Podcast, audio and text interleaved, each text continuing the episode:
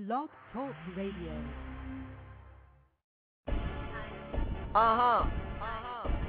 Friend of the people. I mean, yeah, I fight evil. I mean, come on, man. The fuck for the fans I gotta do. Yeah, I think of Malcolm X, Martin Luther, Adam King, Adam Jr., some Bible verses. Couple sooner, and AK-47, that's a revolution.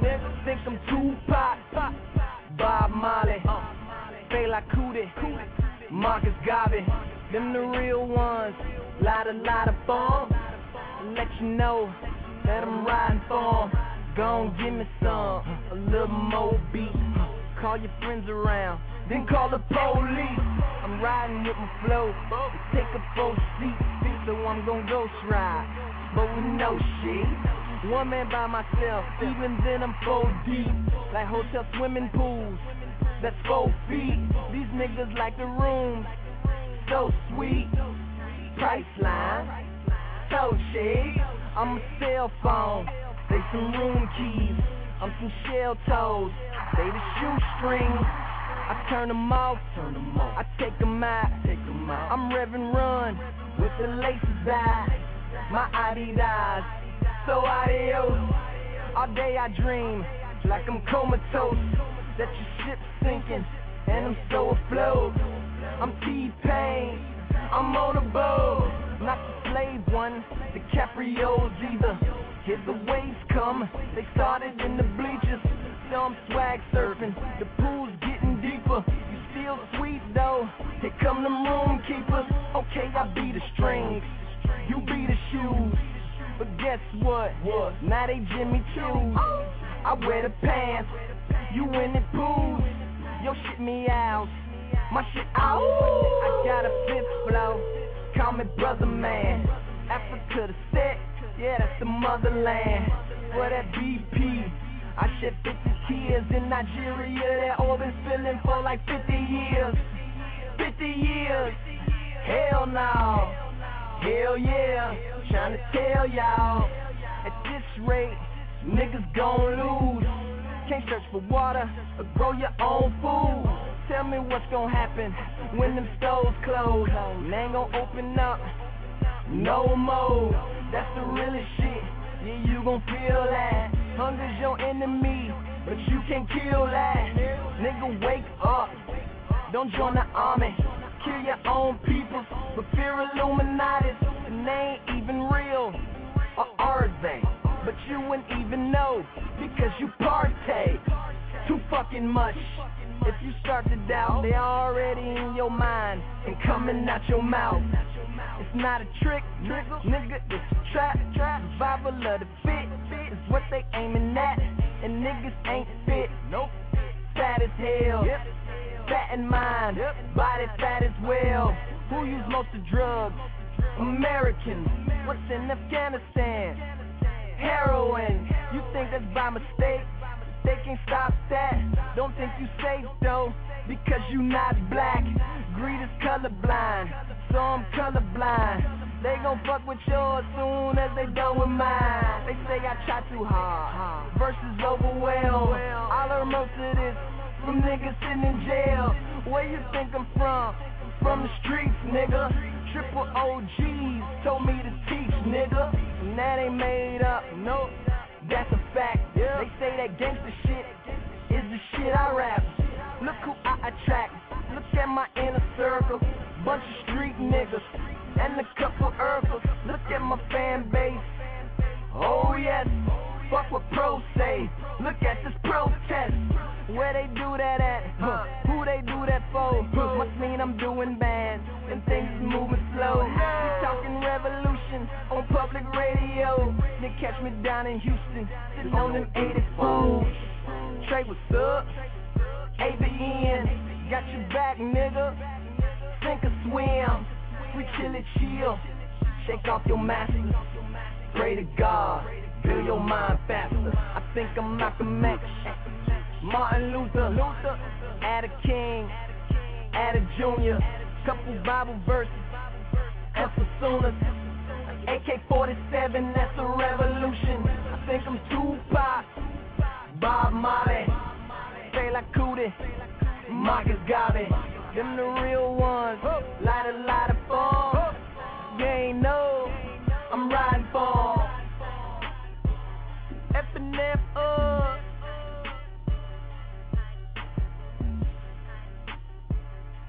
Yeah, we should fade.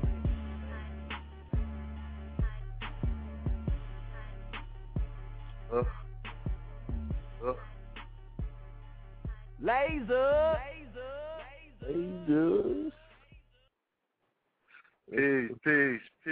Peace to you and yours.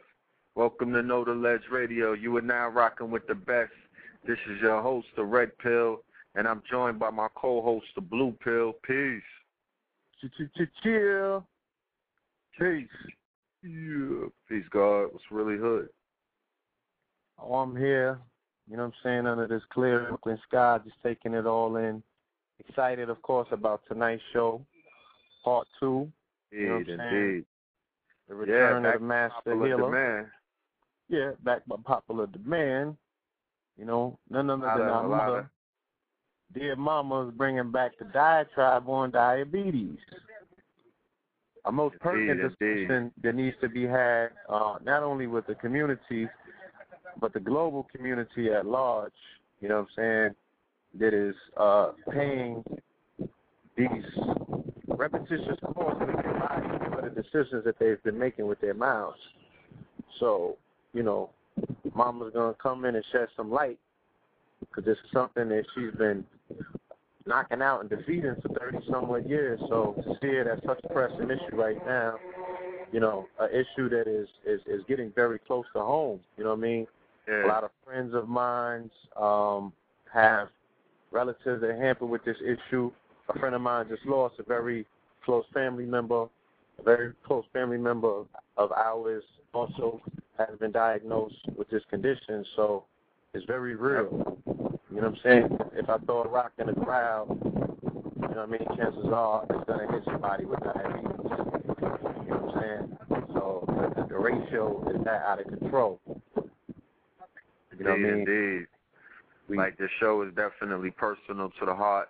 You know what I'm saying? And very personal. I'm sending it out, you know, to my loved ones, and I'm sending it out to the loved ones that are out there, you know, just the family who might be suffering from these conditions. And a wise man once said that people perish from a lack of knowledge.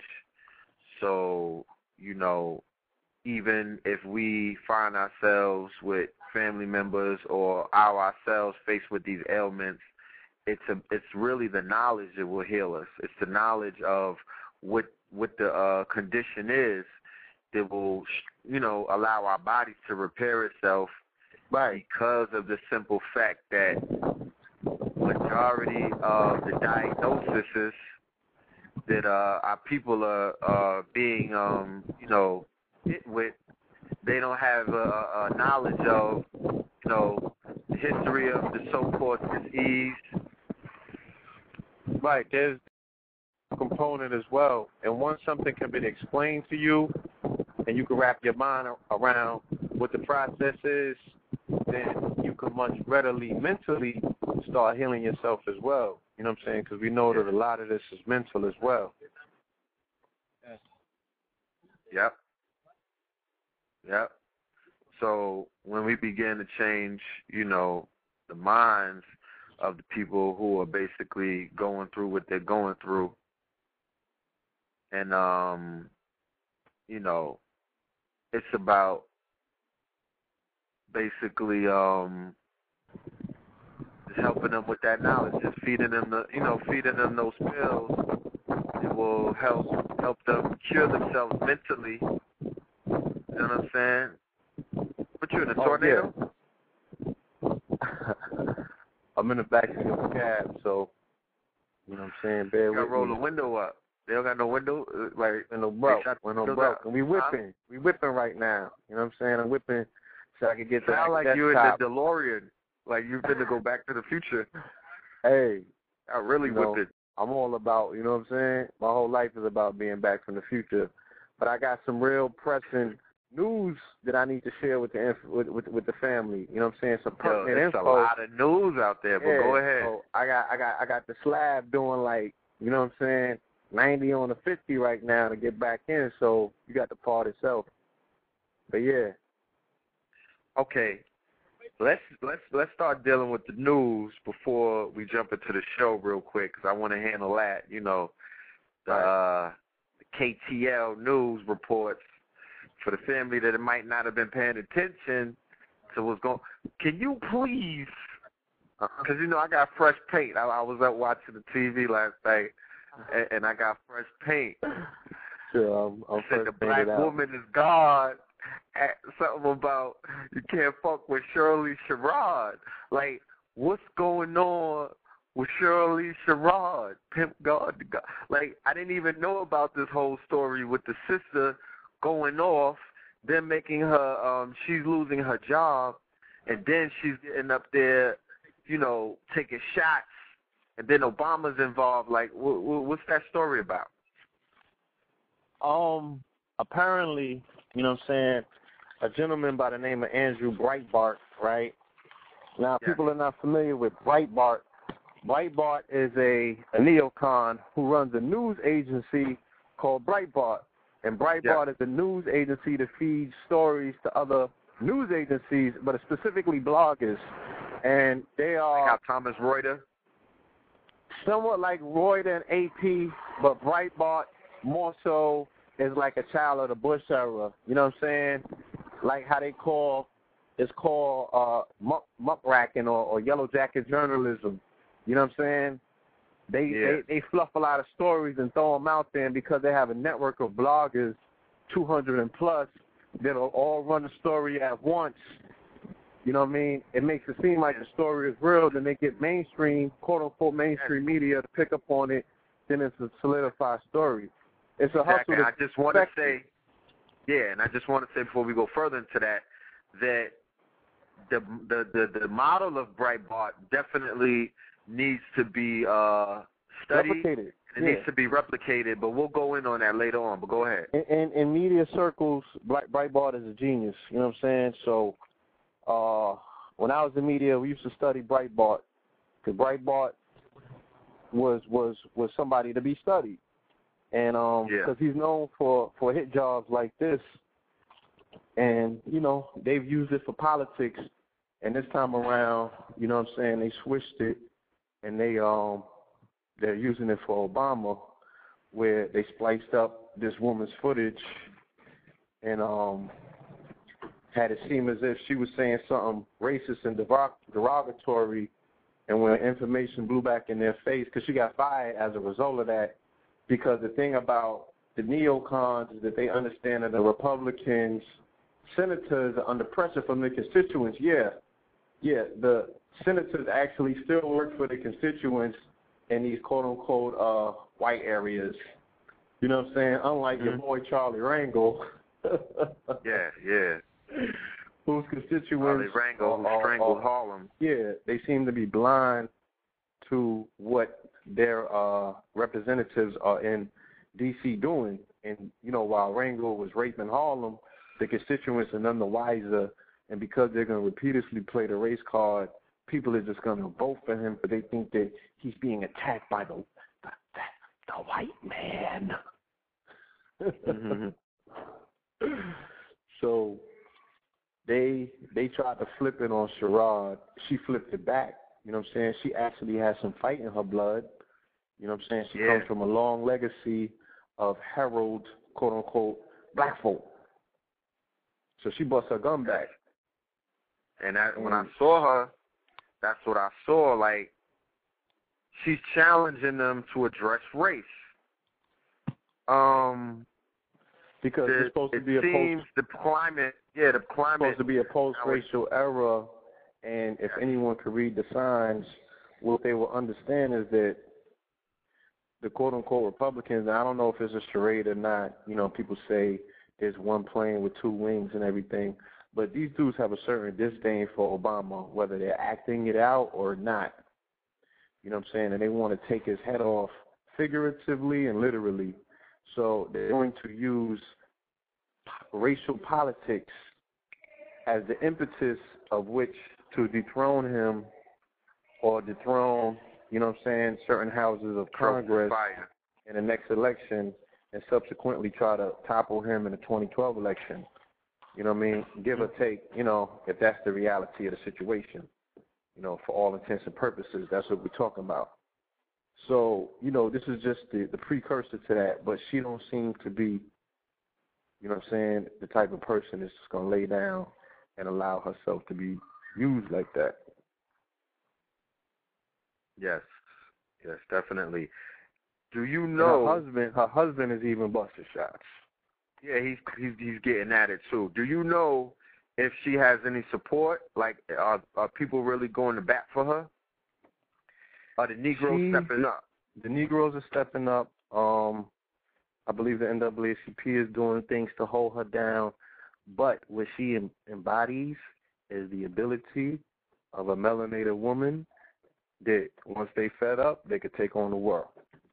So yes. She got her man by her side.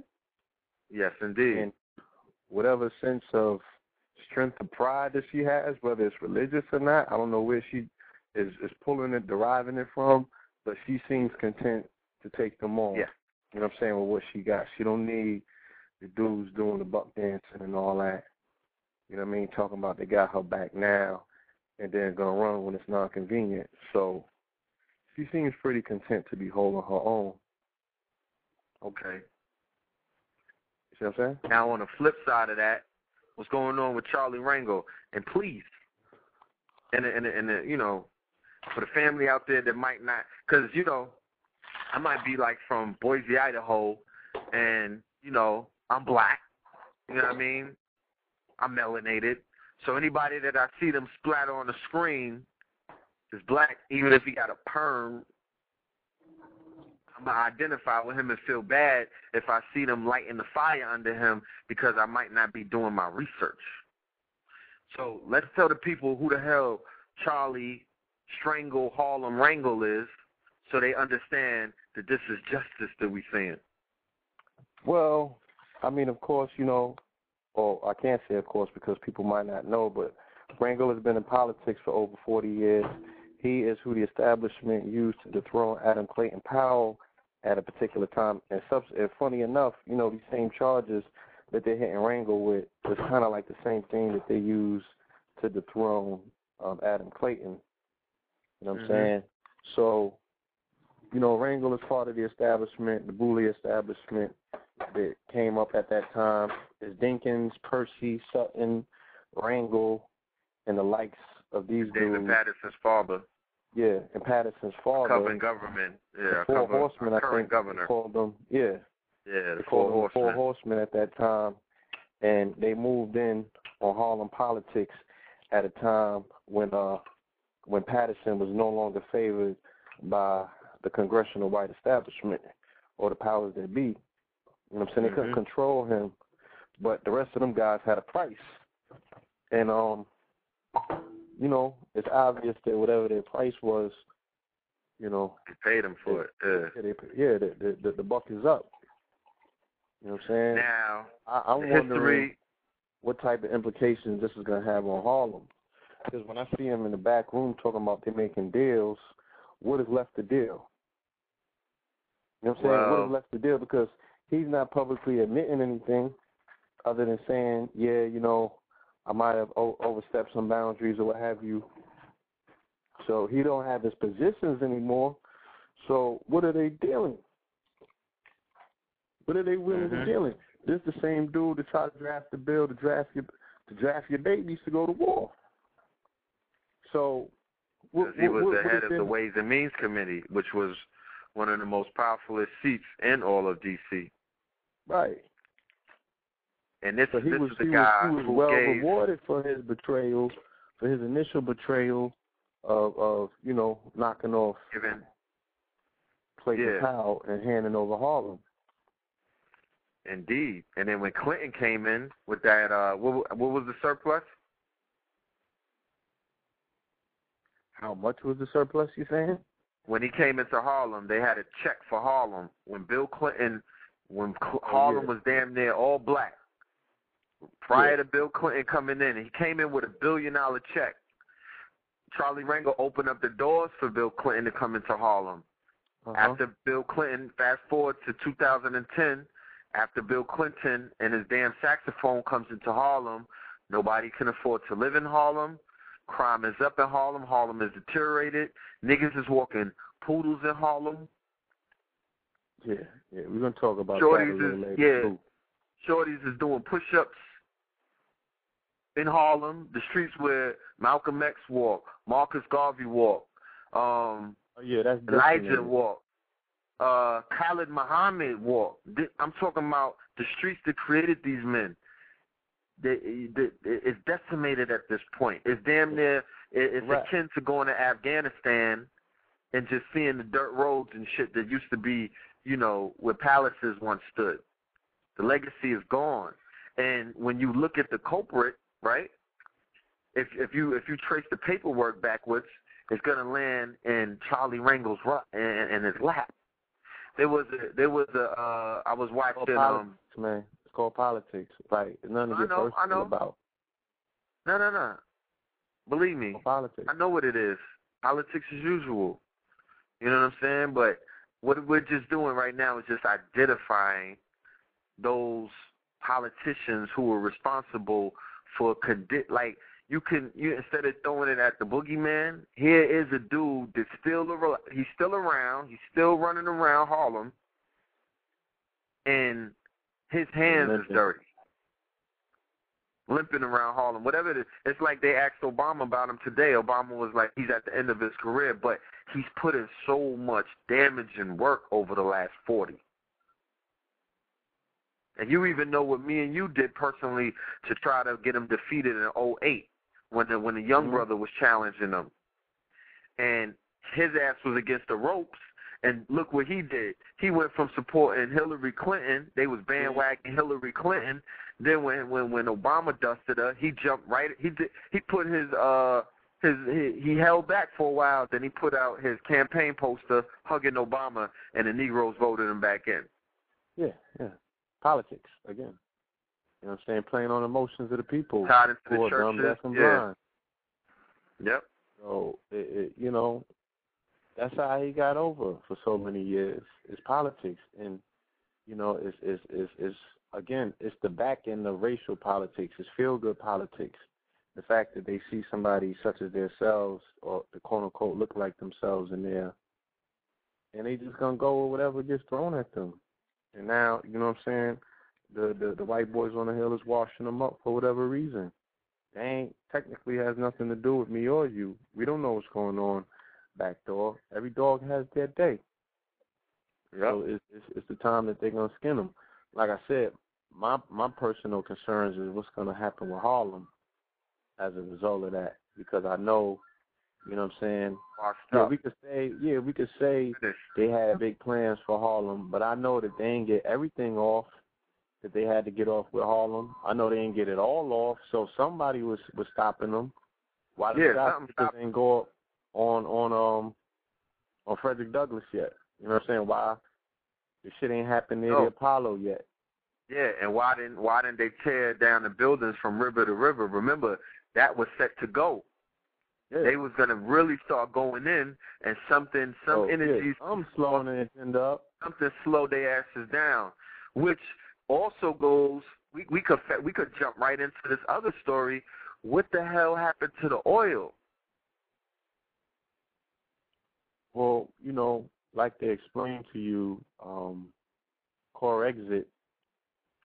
You know, what I'm saying, is a dispersant, and Corexit.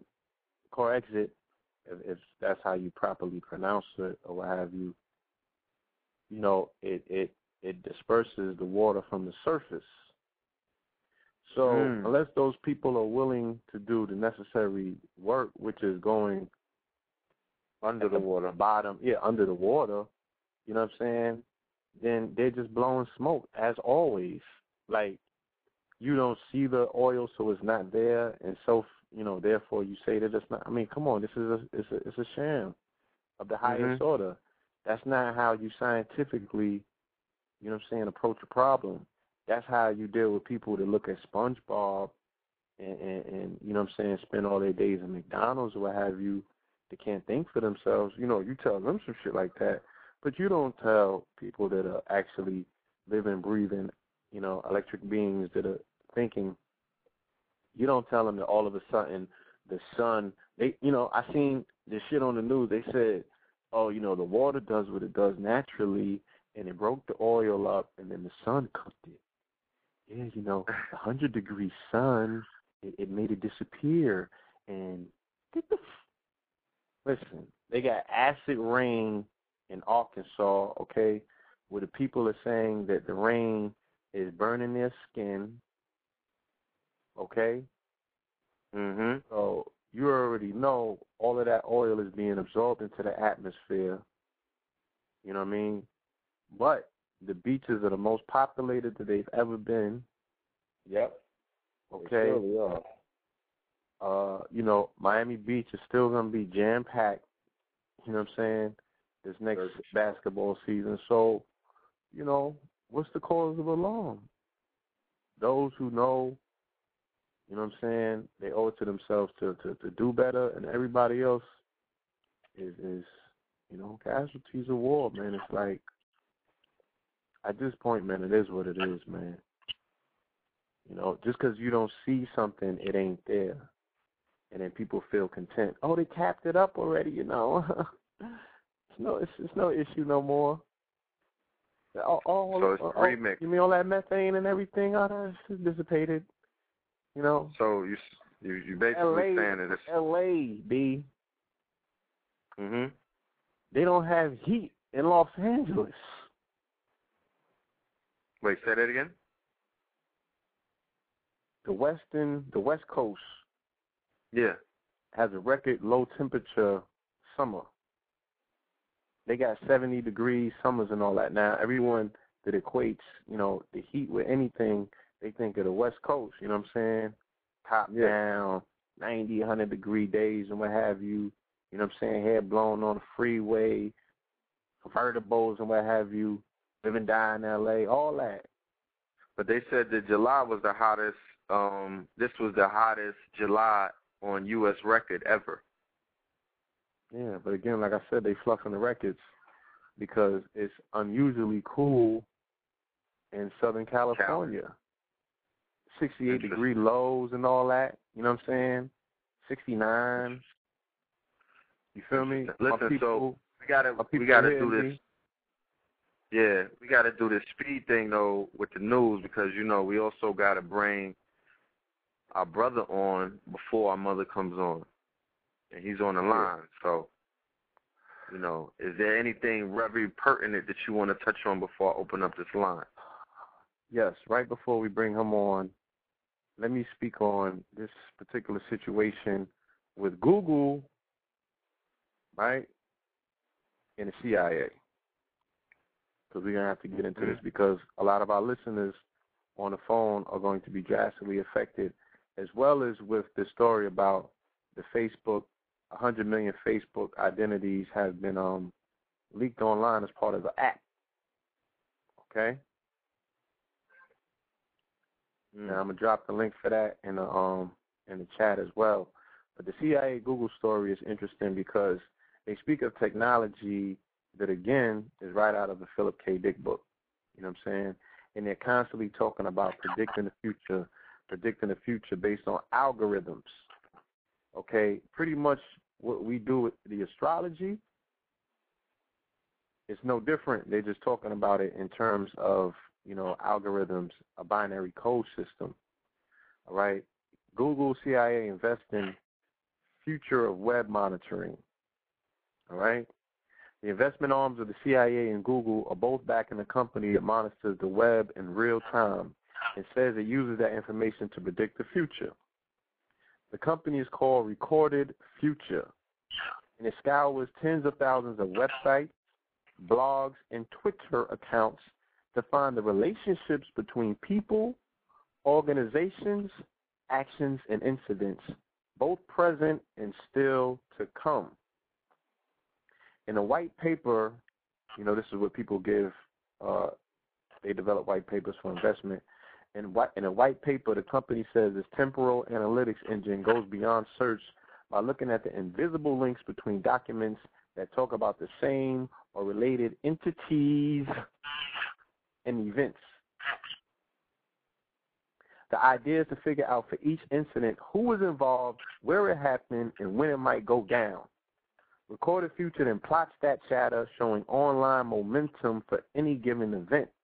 The cool thing is you can actually predict the curve in many cases, says company CEO Christopher Ahlberg, a former Swedish Army Ranger with a PhD in computer science, which naturally makes the 16-person Cambridge, Massachusetts firm attractive to Google Ventures, the search giant's investment division, and the NQTEL, which handles similar duties for the CIA and the wider intelligence community.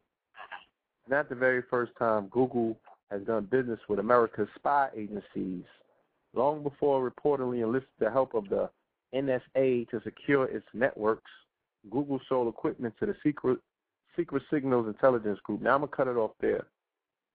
And what they just explained to you is that the NSA, okay, controls the technology not only behind Google but behind YouTube. And I'm going to tell you from my personal experiences that all them videos that Sarnetta was posting about that debate, when I played them on my particular computer, they won't play Ampou's part. They won't play Polite's part. They won't play nobody. They play Sarnetta's part, but nobody that came after that. So I'm already seeing, and it's already been talk amongst the quote-unquote, I don't want to refer to them as the conspiracy community, but you know the white boys is going into breaking down the events and what's going on. They're saying that it's a four-pronged attack that these people are waging, you know what I'm saying, and one of the most comprehensive ones is the cyber attack, and that's protractively removing privileges via the internet, you know what I'm saying? So later on this month they're expecting something. Maybe they was talking about this, but this is monumental, you know what I'm saying? It's monumental. You got to look at it for what it is. What they're clearly telling you is that everything's monitored, and not only are they looking, but they're putting together dossiers on people based on their relationships and their chatter. You know what I'm saying? So yeah, make of it what show, you please. Yeah, one of our first shows, I remember, I believe it was about economic sovereignty, and Ampou was one of the guest speakers, and I spoke about, you know, what was going on with this whole internet thing, with it not being what you think it is. Like, no one is coming for all the living room, armchair, in the closet revolutionaries to be hiding in their crib, talking crazy. I mean, like, be in the closet, though. They don't even be in the living room no more. They go in the closet and talk crazy or go in the basement. What they're doing with the new thing, the new boom, and the new booming industry is called data mining. Yeah. You understand? And it's called data collecting. What? Hello? We wait for him to come back. Matter of fact, let me just go in. So the new technology is called data mining. So what data mining means is what you'll begin to see is more provocateurism, more people, you know, pushing you to talk crazy, to respond and comment crazy, to act crazy, to say all of these things on the internet, because all they do is collect your information and basically create dossiers and folders and, you know, link you to different groups, you know what I mean, link you to reactionary actions. Like if they, let's say that they shoot somebody, an innocent black teenager, some shit, they know that who's going to react. They know who's going to act crazy. Yeah. They knew who's going to talk crazy. They got all you niggas figured out via analytics. So DARPA, DARPA has formed. DARPA has created, and I got to dig up the site. This shit is like, this is one of those websites that I got somewhere to cut. DARPA has created an alternate virtual reality, like a virtual planet You understand? Yeah, hold on. I want to reiterate. This ain't spookism, you know what I'm saying? Because everybody that got to do, like, we still doing, we got to do irregardless of, you know, all of this BS. But the information is still pertinent to know because these are all still military programs. The Internet is a military program. Facebook is a military program. Block Talk is a military program. You know what I'm saying? My whole shit is that I'll go to the fucking Pentagon and let them know what needs to be told. So I ain't hiding. It's a difference.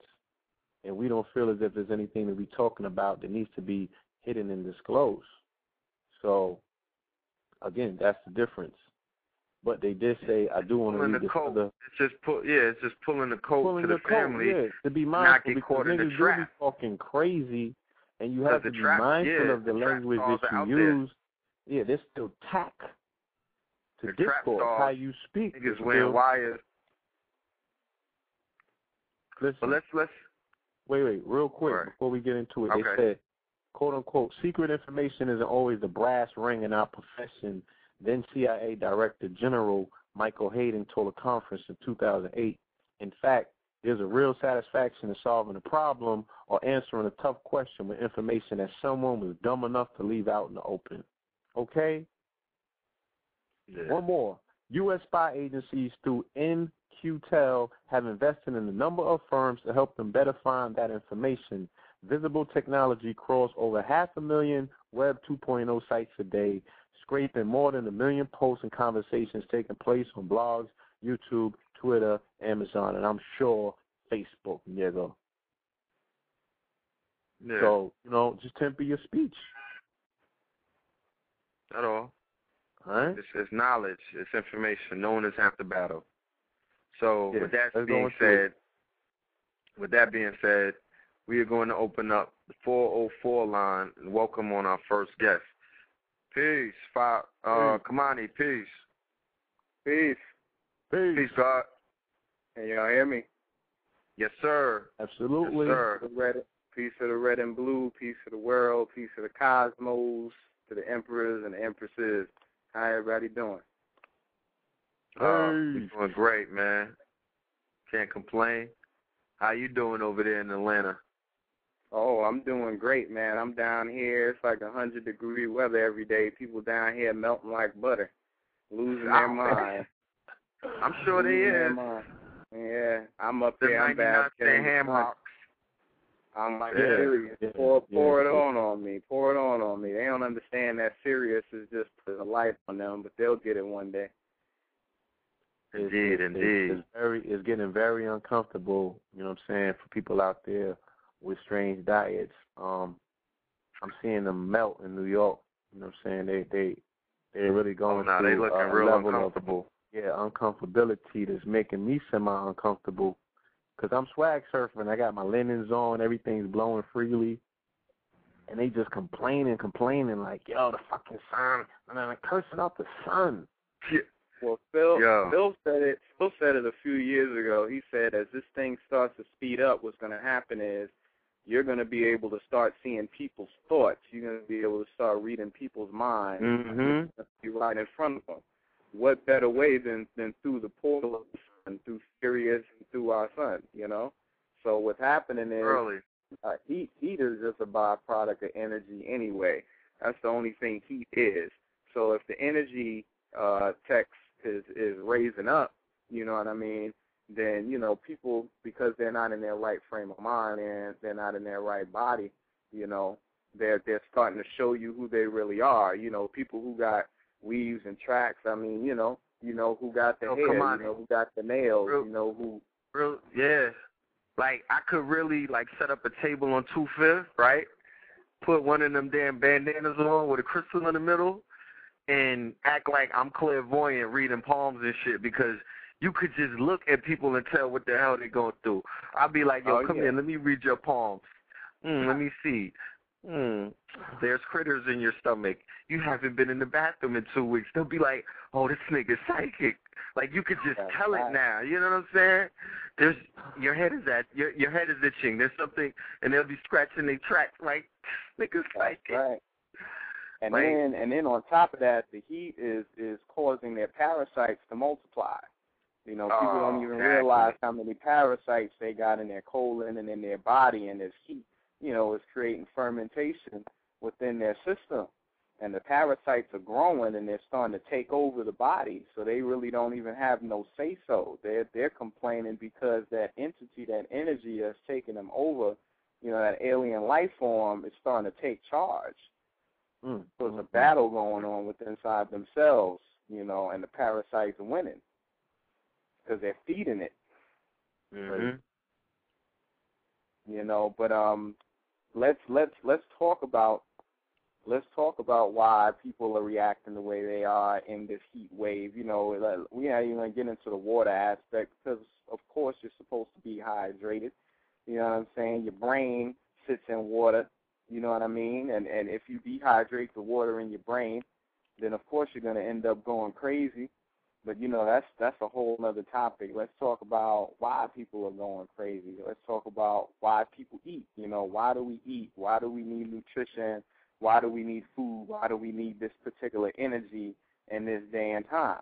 You know, the main reason why you eat is the main enemy that people are creating in their psyche right now, and the enemy that the masses are making is the sun. They're cursing the sun out, but the sun is the exact reason why you're eating.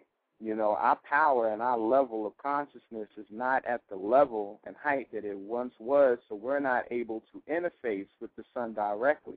We used to be able to take the energies from that particular portal and bring it right into our being in order for ourselves to evolve and move forward in our journey down here on this plane. But because we fell and we stepped down, now we have to get our energy secondhand, and we do that through food. We have to do it through the things that we eat and also through the breath and through the water. But we're going to talk about the food in particular right now.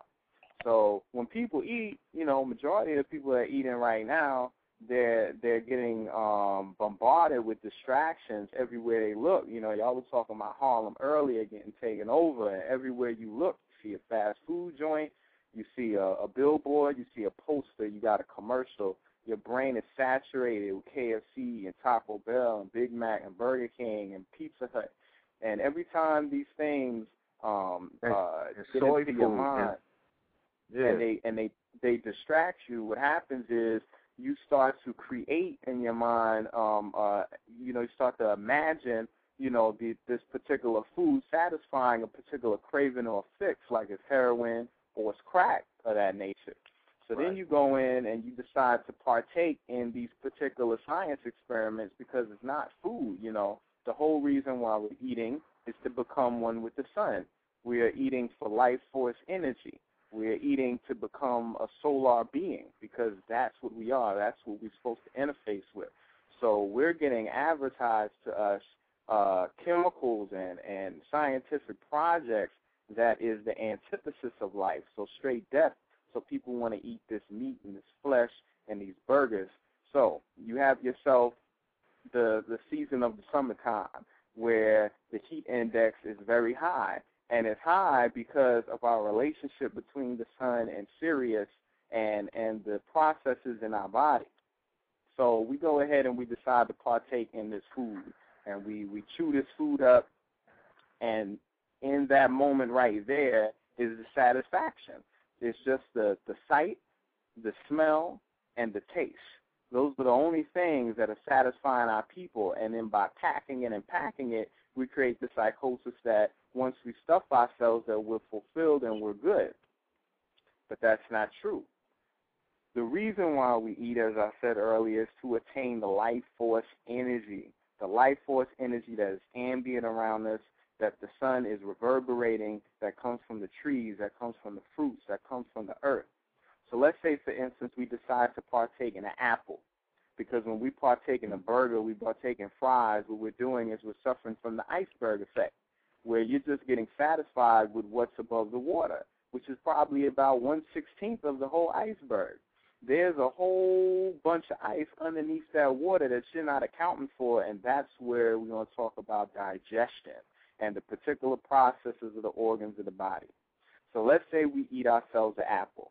right? We start to salivate, right? What are we salivating for? We're salivating because we have an enzyme within our saliva called salivary amylase, and what this does is it starts to help to grind and break down this food that you are masticating and grinding with your molars. If you smile in the mirror, you don't look like a lichen. You don't look like a vampire. You don't look like a tiger. You have molars. You have teeth that are designed to crack seeds, that are to tear cellulose and fibers, and to chew and to grind, not to tear flesh. So the salivary amylase starts to make this food into a particular form called a bolus, which is kind of like a liquid mass, right? As you chew this up, your tongue, your taste buds, right, which are flowers, that's why they call them buds, they're tasting the distinction between bitter and sour and sweet. Your olfactory nerves, which control your smells, they're taking in the fragrance of this particular thing, and this is all a neural network that's what's inside your brain. That's just the beginning. So after you chew this up and you create this bolus, this form, then your tongue starts to push the food back. It pushes to the back of your throat, and the back of your throat is where you have the esophagus. The esophagus is a tube. A tube about 10 inches to a foot long. Is flattened when it's not used, and as the bolus continues to go to the back of the throat, your epiglottis, which is a small flap, it's a flap that covers your trachea, which is your windpipe, and that's why you choke if you ever get food in there, because you have to keep your windpipe clear. So as the epiglottis closes the windpipe and you swallow this bolus, you perform a muscular motion called peristalsis. It's a wave-like motion that pushes this food down this pipe. As it goes down this tube, it goes through a doorway or a valve, and the name of the valve is called a sphincter. You have more than one sphincter. This one is called the cardiac sphincter, and when it goes through the cardiac sphincter, it enters into the stomach. Your stomach is a bag. It's a bag that has multi-layers of muscles. Some are longitudinal, some are latitudinal, just like the earth. And what it does is it crunches and it stirs and it gripes and it clenches and it moves, so that when that food comes down in there, it doesn't just sit there. It gets moved around, almost like a washing machine. At the same time this is happening, you have pits inside your stomach. These are your gastric pits. And from your gastric pits, this is where your hydrochloric acid comes up. Then you have other enzymes that come up like pepsin. And what pepsin is a particular enzyme that promotes the breakdown of the bonds or the bands that have your proteins binded together that make up this food, because your whole point of all of this is to take the life force energy out of this object. So you have to break it down to its smallest unit so it can get absorbed in your body, because when it's inside your digestive system, it's not inside your body. It's outside your body. It's a tube.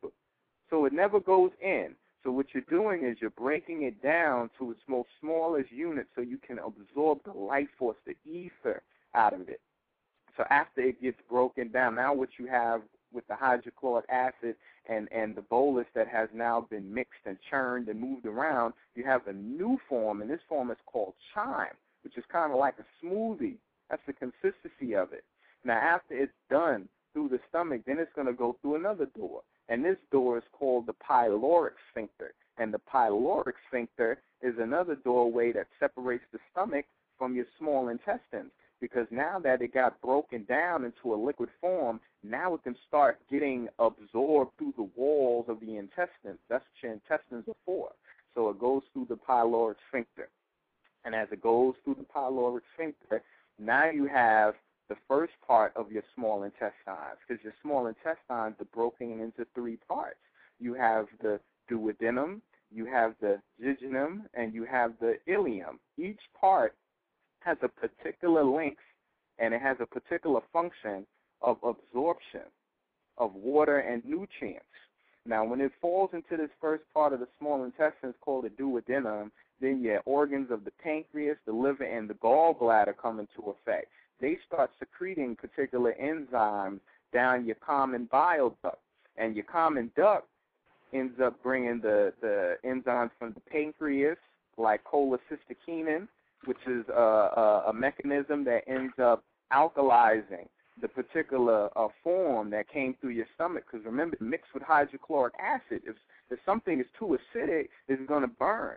So it has to promote an alkaline substance in order to neutralize that acid. So as it comes through that particular tube, it doesn't hurt you. You know what I'm saying? Then you have bile that comes down.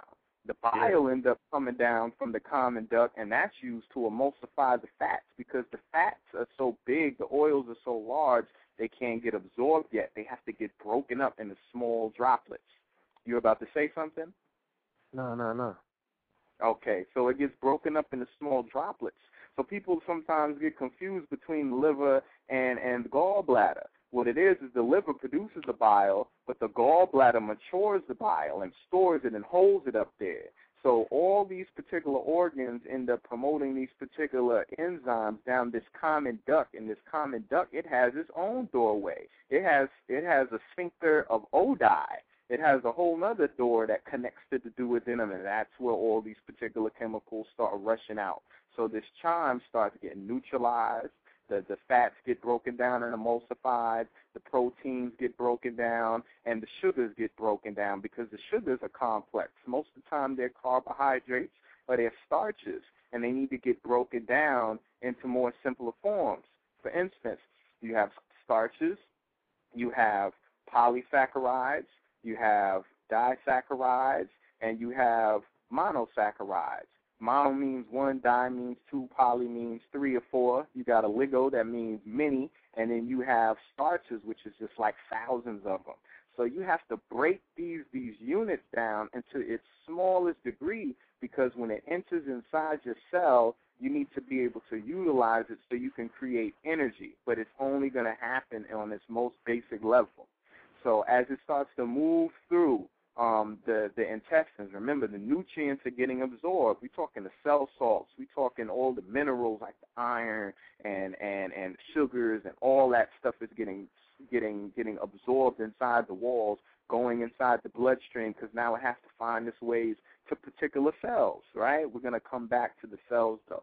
So now we go to the next part of the small intestines. We go to the jejunum, where more water, more nutrients are absorbed. Then we go to the ileum.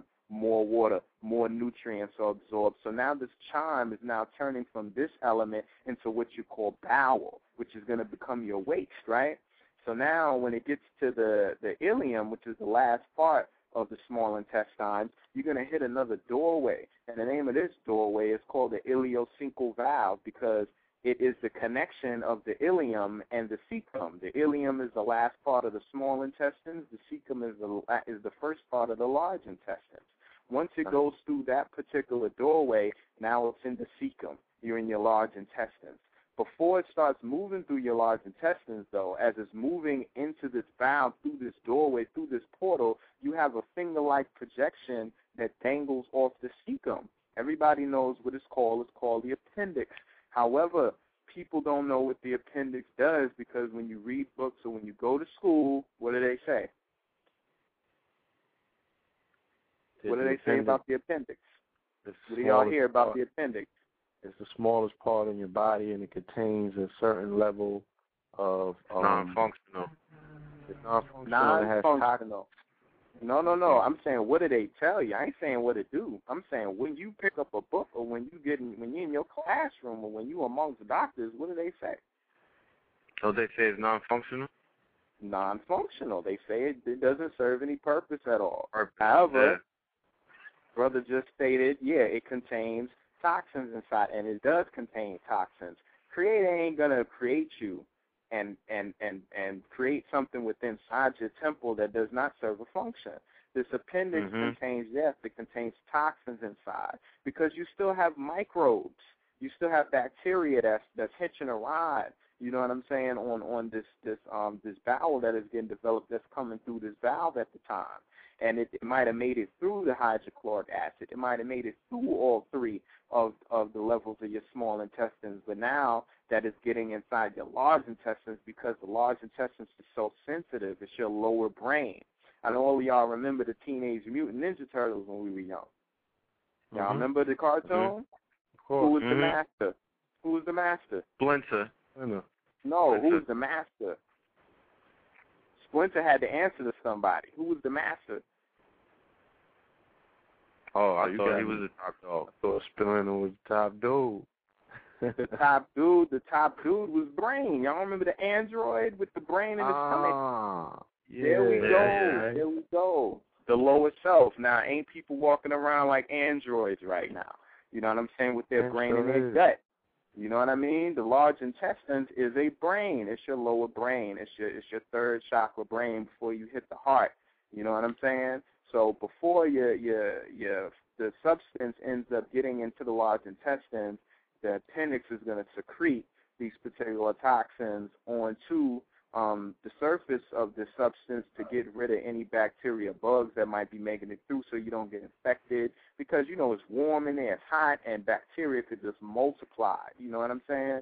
So after that happens, then you go through the large intestines, you go up the ascending colon, you go through the transverse colon, you go the descending colon, you know, because you're going up, you're going across, you're going down. Then you got an S shape, which is the sigmoid colon. You hit the rectum, you hit the anus, and then you defecate the waste out. Now that's one thing I want to ask you. Go ahead. Where's the stomach located? Yes. The stomach is pretty much located where most people think their stomach is. That's really their intestines. The stomach is above that. If you look at your sternum, which is your breastplate, right? If you look right underneath that, the stomach will be in that area. Yeah, because when we used to dissect pigs and frogs, that's when we figured out that the stomach was not where people perceive everyone's stomach to be, which would be under the navel and whatnot, in the area of the navel. That is actually the large intestines. So when one sees one's so-called stomach protruding, that's not your stomach protruding. That's your large intestines filled with all kind of fecal matter and waste protruding. Right. The intestines, the large intestines are supposed to be in diameter a good 3 inches. You know what I'm saying? That's about it. You know what I mean? And when it's empty, it's even smaller than that. The majority of people out there, you know what I mean, shoot, they might have intestines that have swollen up to 6 to 9 inches. They got huge, huge bowels in there, and even though they're defecating, they're not getting rid of all their fecal matter. It's still caked up against the walls. Or they might develop polyps, which are these small pockets where toxins have to find their way to be stored at. You know what I mean? You get like a colonoscopy, and they tell you they found some polyps. Those are nothing but toxins that have not been able to get out of your body, so it has to find a place to be stored at. You know what I mean? So your colon needs to be cleansed, because if you don't clean your colon out, then what happens is all those impurities find its way into the blood. But I'm not going to get too deep into that, because, you know, the Queen Mother's going to come on soon. And I'm going to let her go. We got her in the Clearport right now. She's waiting to take off. Yeah. Let fly and do what she do. She's going to talk about the solution to this, because a lot of people in the chat are asking, you know, how do they get rid of? How do they cure? I was gonna touch on the pancreas a little bit. Y'all want me to wait and bring the Queen on in, or you want me to go in now? Let's bring the Queen Mother in. I want to bring Mom in. Let her do what she did. On the line, and she's gonna. I'm sure she'll. You know what I'm saying, tag you to compliment that particular part, because her discourse, I'm sure, is going to be connected directly to this particular definitely. Bill. She's coming with the cure and the solution. It's Three Kings in Miami now. So, you know, she'll, you know, Wade and LeBron will play together. So y'all two could hit the court and just alley-oop each other, do what it do. But I'm going to open up 347 line. 327, peace. Yes, good night, everyone, and good night to the listening audience. I am in transit where I am, so I don't know how, like, noisy the background will be. Probably in about another 10 minutes, I'll be, like, more inside where it's quiet. So Kamani can go ahead and he could, like, touch on the pancreas, and that way the listening audience, you know, they get the knowledge about how everything inside is supposed to be working in a normal way. And so when he finishes that, then I'll come in and I'll talk about what happens when things are not working normally and what the solution to getting everything to work normally is. Indeed. Excellent. All right. Indeed. Okay. So I'm going to just mute your phone and I'll get back to you. Right, right. So I'm trying to get inside somewhere quiet. Okay? All right. That's for that. All right. Mm-hmm. Okay. All right. The floor is yours, Kamani. And also, while you're going in, for my researchers, you know, the family is always out there doing their diligent research. You know, if you want to give them some keywords that they could actually Google, or if you want to give them some sources that they could go do their knowledge, you know, feel free to do that. Definitely. Right. I want to take them on the ride first, but yeah, I'll put some down though. The pancreas is a particular organ in your body, and I peep the name organ. You know what I'm saying? An organ is an instrument. You know, because you're playing music. You know, you got vocal cords. You know, you got eardrums. You know what I'm saying? You have a heartbeat. You know, you're a musical being. So we're going to talk about the particular music that the pancreas plays. Now, this organ is behind your stomach, right? Shifted a little bit to the left side of your body, sitting like right on top of your large intestines. It looks like an enlarged version of your salivary glands. But if you want to visualize it in your mind, it's kind of like a yellow squash, right, with the consistency of like corn on the cob, but the kernels are real small, right? Now, the funny thing about the pancreas is it has a dual nature. And what I mean by that is it's an exocrine gland and it's an endocrine gland. Now, what do I mean by that? Now, earlier I was saying that your digestive system is a tube. It is called the alimentary canal. So the food never goes inside your body. It's always on the outside. So when I mean exocrine, I mean that it's a particular gland that handles its business externally. It deals with the external. An endocrine gland means that it handles its business internally or through the blood. Now, the first thing, what I talked about earlier, I talked about its exocrine function in terms of it secreting particular enzymes that go down the common duct to help to alkalize the particular food that came out of the stomach, you know, and as well as the bile coming down and emulsifying fats. Now, I'm going to talk about its endocrine function, what it does through the blood. And what the pancreas is known for is insulin. Everybody hears this term, you know, and I'm not even going to talk about diabetes. You know, I'm going to let the Queen Mother talk about that.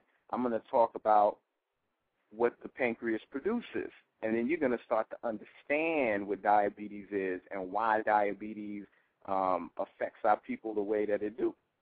Now, on your pancreas, there is an area amongst the acini cells. The acini cells are the cells that produce the enzymes that end up secreting the enzymes for the exocrine system, like I was saying with the digestive system. If you look amongst the acini, there are these small little islands dispersed throughout it, and these islands, these areas are called the islets of Langerhans. They contain a multitude of cells. They're broken up into divisions. You have alpha cells, you have beta cells, you have delta cells. Your alpha cells create a particular enzyme or hormone by the name of glucagon. Your beta cells secrete the hormone insulin. Your delta cells create a hormone by the name of somatostatin. Now, we're going to talk about insulin. What is insulin for? Now, insulin is really misunderstood because it has so many functions. It could short-circuit your brain. But one of the main functions that we are familiar with is how it helps you to take up glucose. And what is glucose? Glucose is the name for sugar, blood sugar. When people talk about blood sugar levels, they're talking about how much glucose is in your blood at a particular time. Do you have a high level of glucose in your blood, or do you have a low level of blood glucose? And that's how you come up with the terms hyperglycemic or hypoglycemic. Hyper means a lot or there's a lot of sugar. Hypo means there's low sugar. So when you eat something and you're breaking down this food and then you break it down to the form of glucose, the glucose has to go inside your cell in order for you to create energy. But because your cells have a plasma membrane is just another word for skin. The cell has a skin. The skin is called a phospholipid bilayer. It has two layers, right? And one side is hydrophilic, which means that it loves water. One side is hydrophobic, which means it fears water. Just like oil and water doesn't mix, that's all it's saying. One is a water-loving side, one is an oil-loving side. The water-loving side faces outwards, the oil-loving side faces inwards. And this is how it protects the contents that are inside your cell.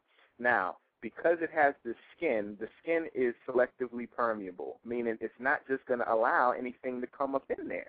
You know, if you're housing a lecture, you know, and y'all are going in, you're not just going to let anybody walk up in there that's, you know, crazy in the mind. You know, you got somebody at the door dictating and facilitating the diffusion of that person coming from outside inside, and your cell does the same thing. So this glucose needs to get inside your cell. But because it's selectively permeable, it's not just going to let it in there. So the insulin is a signal carrier. It's a messenger. What it does is it carries a signal to the plasma membrane, to a receptor that sits on the plasma membrane. Once it gives the receptor a signal, it tells the nucleus, yo, there's mad sugar outside this cell. We need to get it up in here so we can make some energy out of it, right? So then what happens is the nucleus sends the signal back. You get these channels that open up within the plasma membrane, which are these tunnels, and then the glucose is taken inside the cell, right? So if the beta cells secrete this particular hormone, insulin, to promote the uptake of glucose, then automatically you should know in your mind how important this hormone is. So if you have high levels of insulin, low levels of insulin, or no insulin, then you should come to you should know that you're not going to be able to get sugar inside of your cell like you need to be able to metabolize and get this particular energy. Now, the other hormone that you have that is secreted from the pancreas, which is the glucagon. The glucagon is the exact opposite. What it does is it promotes glucose to be converted into a form that can be stored. So when there's low levels of glucose in the body, when you got low blood sugar, you want to be able to access glucose because you're not eating all day. You know, you're not always eating all day long. There's times when you're not eating and your cells might need glucose in order to create energy. So you have a stored version of it that needs to be broken down so that it can take it up. Glucagon, what it does is it takes glucose and it stores it. It puts it into another form and it stores it in the liver. And the name of that stored version of glucose is called glycogen. So you have glucose that's stored, you have glucagon that stores glucose into a form that's called glycogen, and then you have the insulin that promotes the uptake of the glucose inside the cell. So you have these two mechanisms playing off one another. The last mechanism that I mentioned from the delta cells, which is somatostatin, that inhibits both. It's able to regulate the glucose and it's able to regulate the insulin, and it's able to regulate the glucagon. It's a check and balance system. You got to have somebody to oversee both. You know what I'm saying? So people who have high blood sugar, you know, you got to think of your whole circulatory system. You know, you have a certain viscosity. Viscosity is just, you know, the density or the velocity of the flow of a liquid medium. So water, oil, and syrup, they got different viscosities if you put them through a tube. If you had a water hose, they're not going to flow at the same speed. You know what I mean? So when you have high blood sugar in your body, your blood is more syrupy. Your heart has to beat a lot harder. You have to work harder. You know what I mean? When you have low blood sugar, it's the exact opposite. So you have these two mechanisms that regulate the glucose levels that are inside your bloodstream, you know, and this is one of the functions, one of the many functions that the pancreas does. So when we get into diabetes, like I said, I don't want to touch on it too much because I know she's going to get into it. Diabetes just deals with the insulin. Either the receptor on the cell is not able to read the signal for some particular reason, so it's not going to let the glucose in. So you have all this glucose in your blood, and it can't get stored inside the liver either, so other things start happening as a domino effect. Or you have an instance where your beta cells that produce insulin are destroyed. And how do they get destroyed? Well, your body's very, very intelligent. You know, if it sees that there's a particular problem, it's going to curb that problem right then and there. It's not going to waste any time. And that's what you call autoimmune attack. That's when you start eating yourself. You start cannibalizing yourself to get rid of problems that take place. So you might have a destroyed islets of Langerhans, meaning that your beta cells and your delta cells and your alpha cells are all getting consumed, or they're clogged up with this, or they're not functioning properly to produce a sufficient amount that coincides with just you being in optimum health. So you have those two particular things that take place that inhibit the metabolism of your body and the processes of your body. And in that case, you end up having diseases. And the diabetes is just a name, but it's a name for a multitude of symptoms that, you know, the name always denotes the location of where the particular function is found, you know. But everybody pretty much on this planet deals with diabetes or cancer or some form of disease throughout the day because we are not eating properly, and we're not in our proper environment like we're supposed to be. Right. Now, I want you to let the listeners know, because you got a lecture coming up soon, so the family that might be in that particular area that wants to get some more of this information, let them know where you're going to be, and then Red Pill's here if she's secure at this particular point to start her dissertation. Okay, well, currently I'm in Atlanta. And you know, anyone is more than welcome to get in contact with me here. And I believe at the end of the show, you want me to leave my my name and my email then? Yeah. You can do that at the end of the show. And this Tuesday in Raleigh, North Carolina, I'll be doing a lecture at the Torchlight Academy School, and like I said, I'll leave my number and my email. You could get further information from me there, but I'll be going more into depth about the body, why we eat, our DNA, and our cells, which are very important. But I don't want to take any more time from the queen. If she's ready to go in, I'm ready to listen myself. Nah, I mean, absolutely. Sure.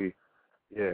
Well, let's just make sure that she's secure. If not, please do continue. Okay. This is a wealth of information. Like I said, it's given me such a visual journey into how exactly the body works. So now that I eat, it's important that when you eat that you can see in your mind's eye the process that your body's going through digesting your food. It will help you extract the energy at a more concise level. Right. And you're just going to be more mindful of what you're putting in your body. That's right. Exactly. Like, we're made up of like 100 trillion cells. You know what I'm saying? Like, what is a body? A body is 100 trillion. 100 trillion. A body is a contract amongst 100 trillion different life forms that decided to come together for one purpose, and that purpose is you. You know what I'm saying? Yeah. The least you could do is give yourself life force energy to give all these people who give their service and give their life to procreate you day by day. Now, a cell is very interesting. Most people don't know how powerful a cell is. You know, I mentioned earlier the cell membrane. That's just one part. The cell membrane is broken up into three parts. You got yourself the plasma membrane, you got the cytoplasm where the organelles exist, and you have the nucleus, You know what I'm saying? If we go through the plasma membrane into the cytoplasm, you have organelles. Just like you got organs, you got organelles. And the organelles have specific functions. You have the lysosomes, which is the digestive organelle. This organelle actually performs digestion. It takes things in, it digests them, and it excretes the waste so it doesn't poison the cell. You have peroxisomes that is just like peroxide. They disinfect the cell. You got microtubules that make up the cytoskeleton that give it form. You know what I'm saying? You got endoplasmic reticulum. Endoplasmic reticulum. These are powerful names, but this is your body. I'm not talking about no star system. I'm talking about your star system, who you are, your cosmos. You have the rough endoplasmic reticulum. You have the smooth endoplasmic reticulum. The rough endoplasmic reticulum is called so because it's studded with these particular granules of another organelle called ribosomes. And then the smooth endoplasmic reticulum is called so because it doesn't have any ribosomes on it. So we're just going to call them smooth ER and rough ER. The smooth ER is where your lipids, which is your fats, are synthesized at. The rough ER with ribosomes is where your proteins are synthesized at, right? Then you have yourself the Golgi apparatus or the GA. It's like FedEx. After the fats in the smooth ER, or the proteins in the rough ER are produced or synthesized, they send it to the GA, the Golgi apparatus, and they further process this particular substance, and they ship it to whatever part of the body it needs to go. It's just like FedEx or the Postal Service, whatever you want to call it.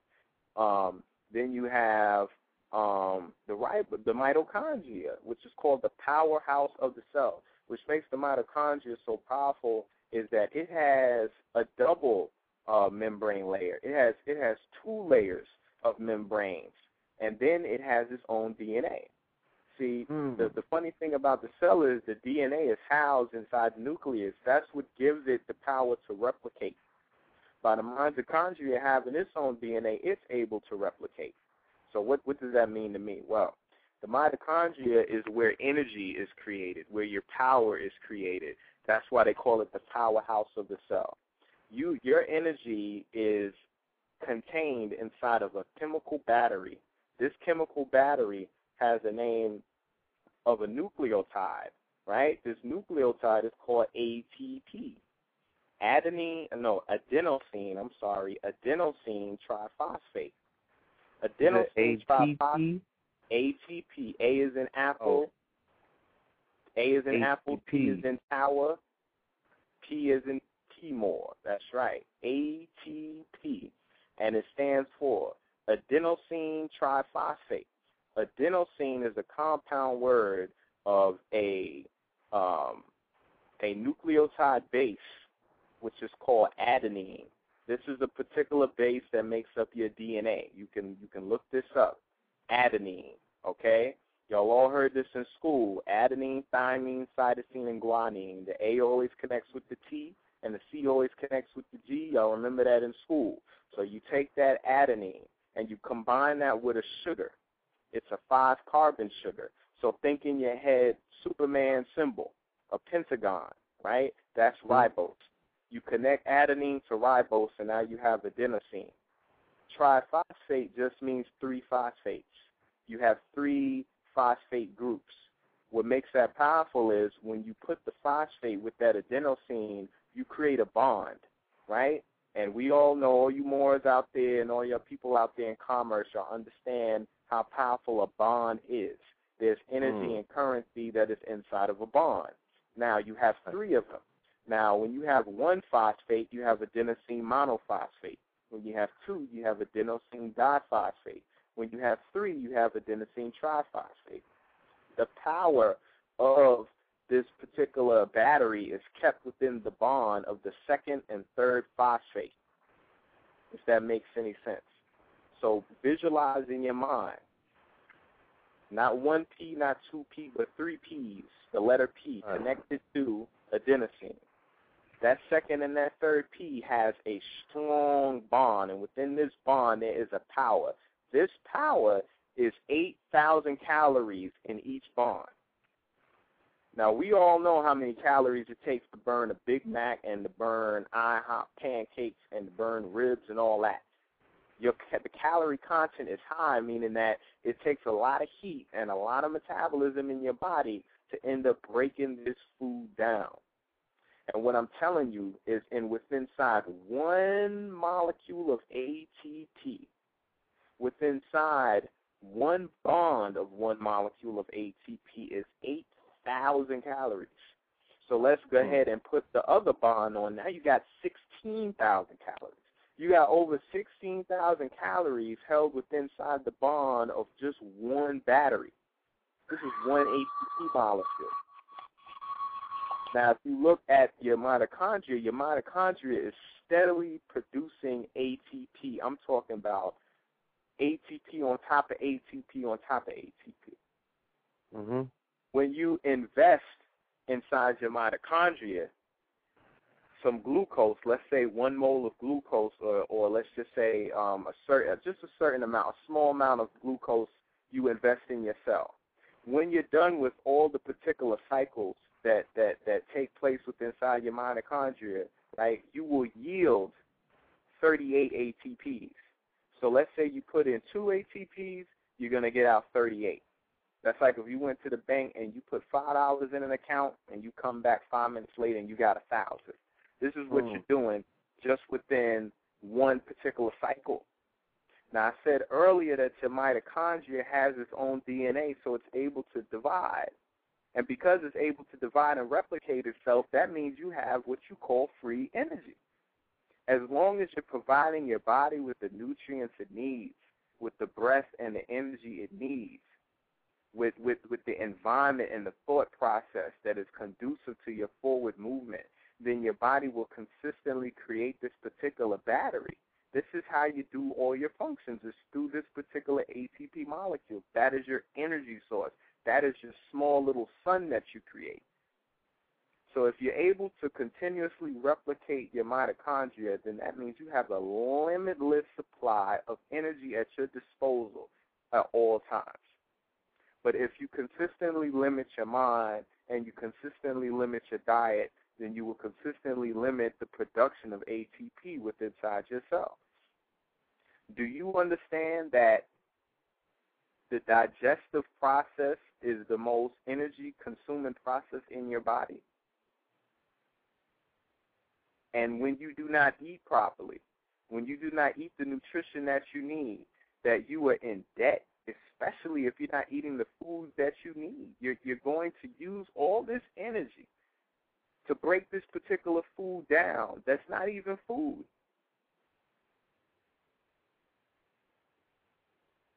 That's almost like if I tell you to work for the next 2 weeks, and when you're done, I give you a check for $1. That's not equal.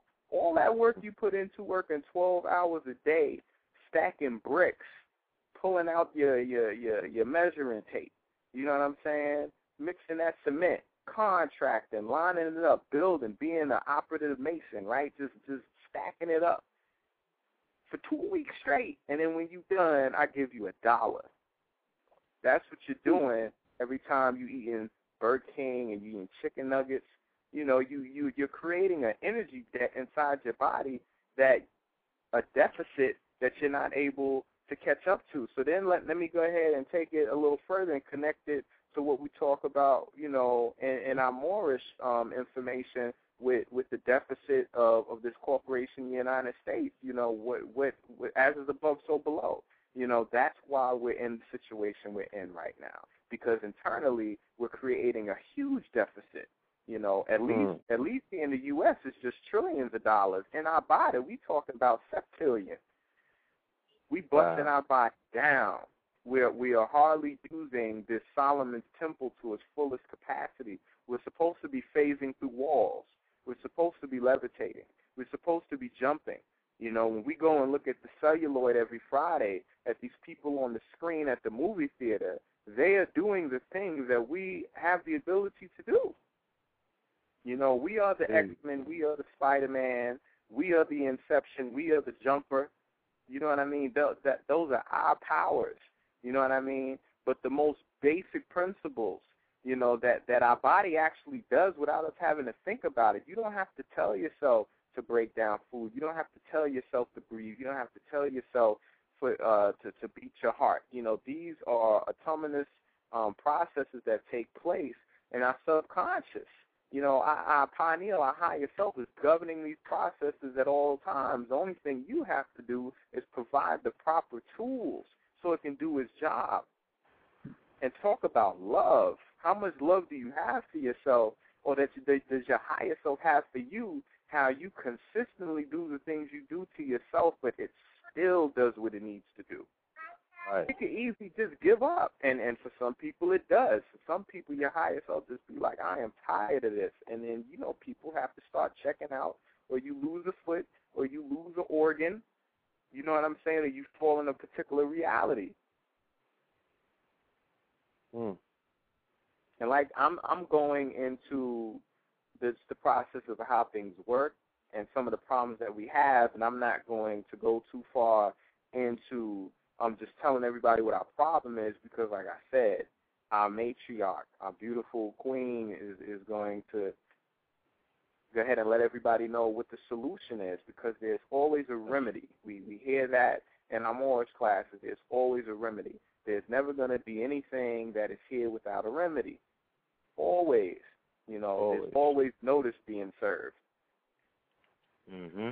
Absolutely. We're going to bring you back for, you know, a full session as well, because, you know, the people in the chat is loving this information. It's very educational. I'm floored.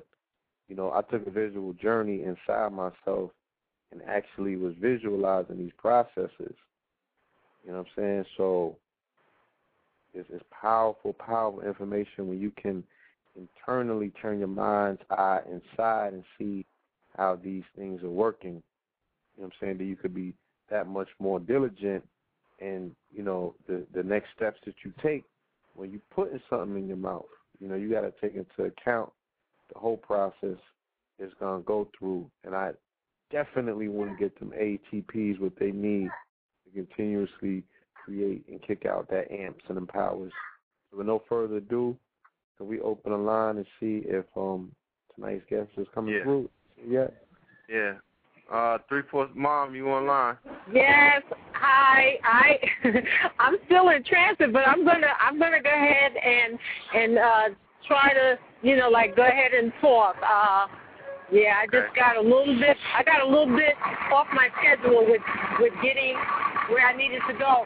But I want to start off thanking all of you, you know, thanking Philip and Paul for this program, because I've listened to it on numerous occasions, and I must say, you know, it's a platform for knowledge and information. And knowledge and information is the key, you know, and applied knowledge and information is really powerful. So if we were at a lecture, I would definitely tell everybody to give the brother Kamani a hand, because that... Yeah. Oh, yeah. That was an applause. Yeah, that was an excellent presentation. And, I almost want to say to give them some more time to keep going, because the what the grammar is just giving you such a visual of the reality, you know, of how the body, how all our bodies function when the body's healthy, how it was designed to behave. And, yeah, hold on, please.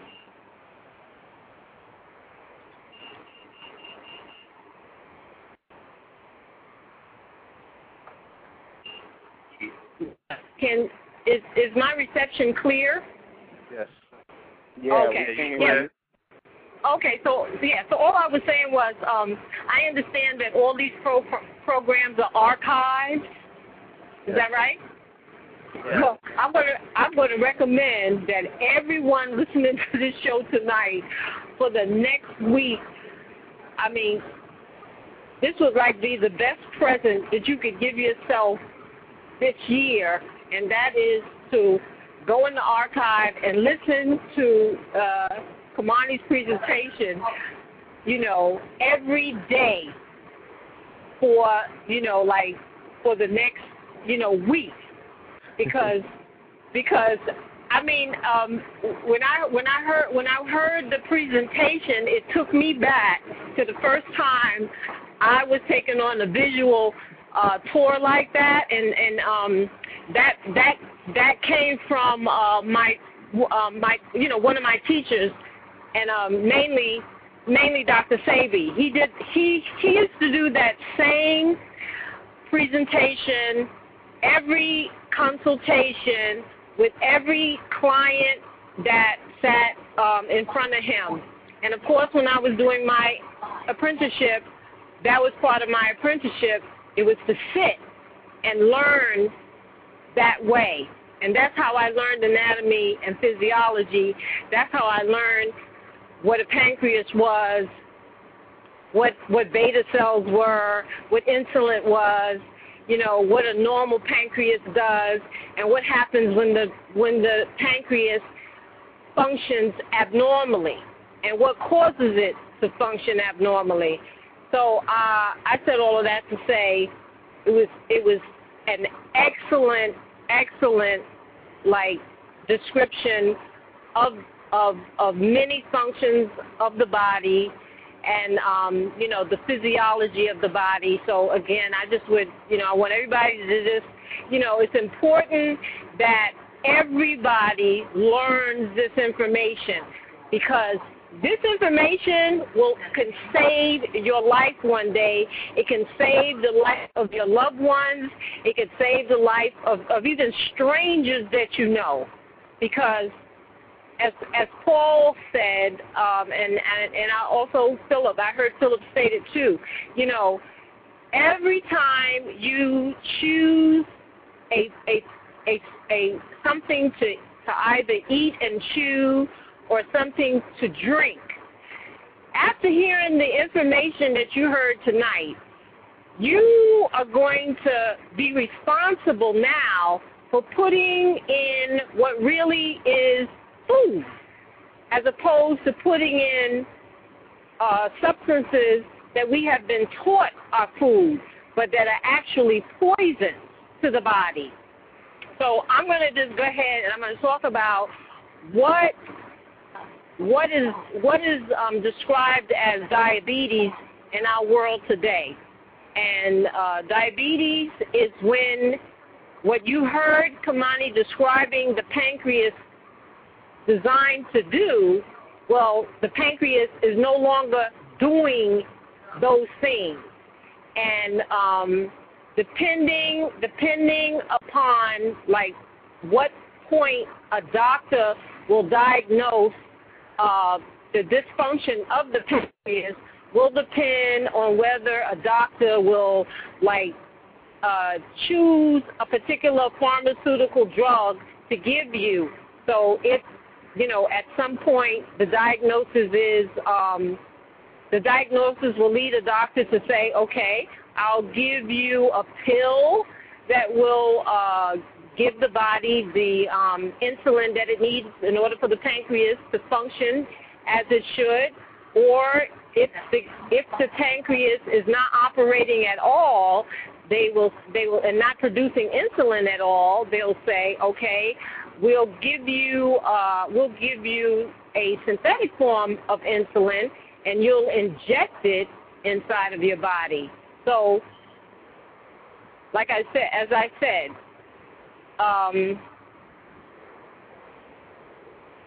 just know that it's not you know, it's not a mystery. It's not rocket science. It's just understanding. A normal pancreas is its function is to do exactly what we just heard. When it's not doing that, then that's called diabetes. So what you want, common sense would say, well, what is it that I'm doing that is now causing the pancreas not to function properly? So then you would obviously stop doing that, and you would want the information on what to do in order to get the pancreas to operate normally again.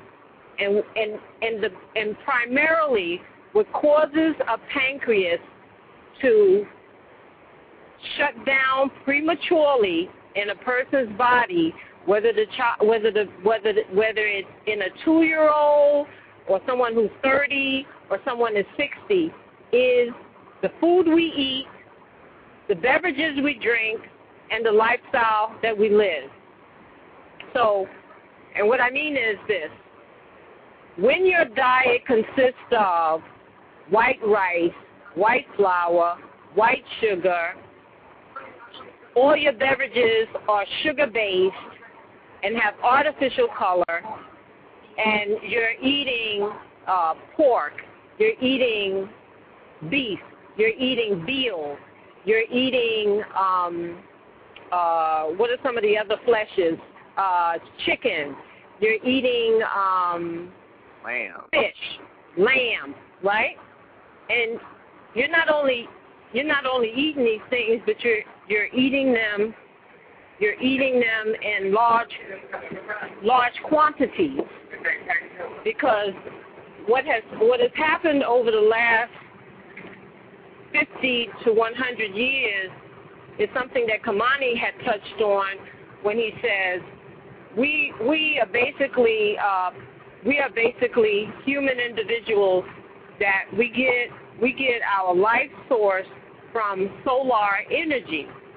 And most of the food that our foreparents ate, meaning like my great-grandmother, my great-grandfather, the soil of which that food grew in was highly saturated with the necessary minerals and nutrients that promoted the life force.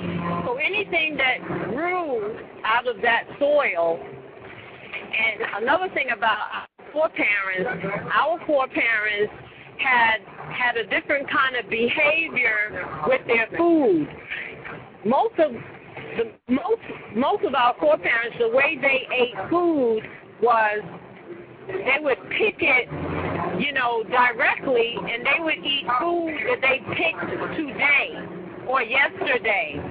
But the food that we eat today is food that might have been picked three weeks ago, a month ago. And some of the foods we eat, because they're in the form of a box, a can, or they're frozen, some of that food is 6 months to a year to several years old. So none of this food that we have developed a taste for and a habit of eating over the last 50 to 100 years is really food. This stuff has been promoted as food, but all of those kinds of foods processed that way have no nutrient value in them. They have no life force value in them. These substances are dead.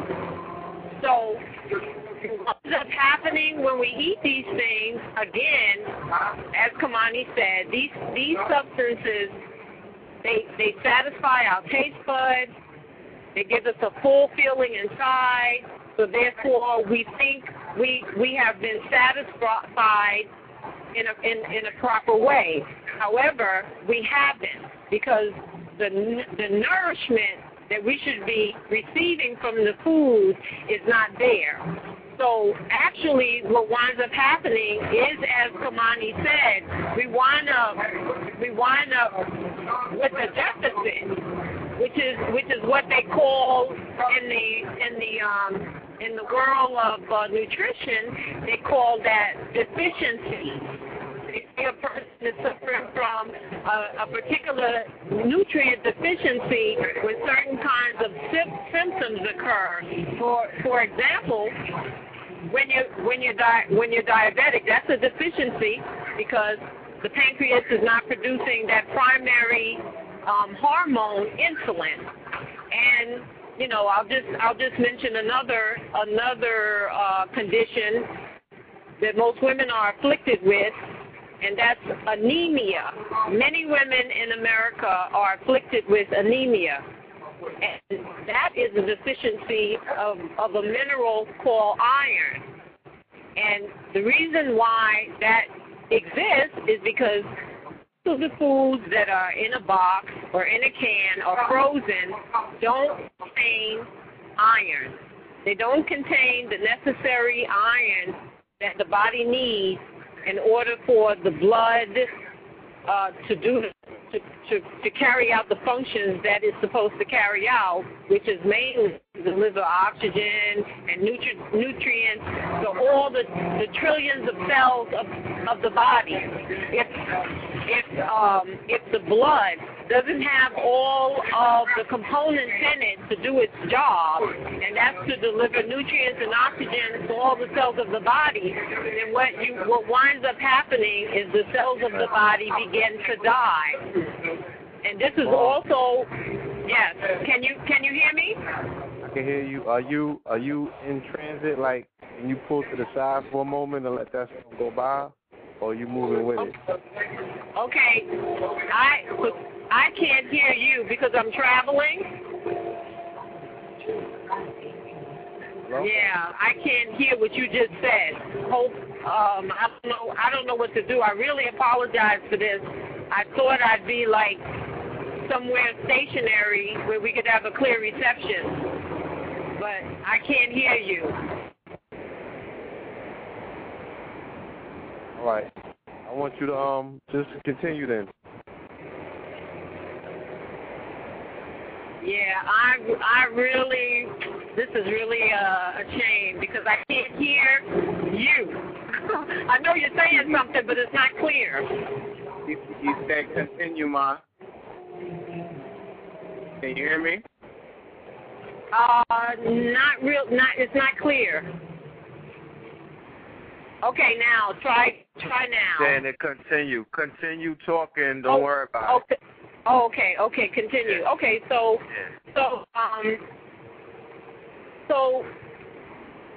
the way in which diabetes is cured. Let me just address that. Is whenever I've had a person that has come to me, and the person is diabetic, whether they're taking a pill form of insulin, or whether they're taking a liquid, a fluid injection. The first thing that a person has to understand is what has happened. So the person will basically get a consultation, get a presentation like Kamani gave about what the pancreas is supposed to do, and then it's explained why it's not doing that. And what is recommended is that all those foods and all those beverages that have caused the pancreas to malfunction, the person is immediately removed from all of those foods. And then what is introduced to a person for the first time, because for most people, the information about what is really real food is they're hearing it for the first time in their life. So an example of what I would be recommending for a person to replace white sugar, the white rice, white potatoes, spaghetti, the pork, the beef, Chinese food is a wild grain called quinoa. We recommend people begin to eat on a daily basis. The wild rice is another food that we recommend that people eat. We recommend that people start to eat their vegetables fresh and if not grown wild, organically. Then we also recommend that people begin to rehydrate themselves because most people don't drink water anymore. Most people are into drinking the sugar-based beverages. So, and then in combination with the food that is suggested that people begin to eat are a formulation of herbs that are designed to do two things simultaneously, and that is to help the body detox itself on an intracellular level, meaning, and then I also prepare formulas that nourish the body so that what the body can now begin to do is cleanse itself, again, as I said before, on a cellular level. After about a period of 4 to 6 months, whatever is functioning in a dysfunctional way in the body, whether it be an organ or a gland or it be the body fluid like the blood, or it's an organ, or it's the muscular tubing of our elementary canal. After anywhere from, again, 4 months to 6 months, the body properly detoxed and properly nourished will have regenerated itself, where every organ and gland is functioning at its normal capacity again, its normal functioning ability again.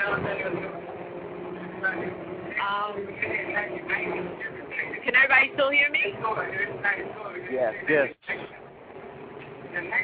Yeah, we can still hear you. There's background noise, but we can still hear you. Yeah, we can still hear you. Hello? Yeah. Hello? Hello, hello. Mom, you still there? Yeah, hello? Yeah, because we can still hear you. Yeah, hold on a moment. All right. Yeah, all right, now can yes. Hello? Uh-huh. We hear you much better now.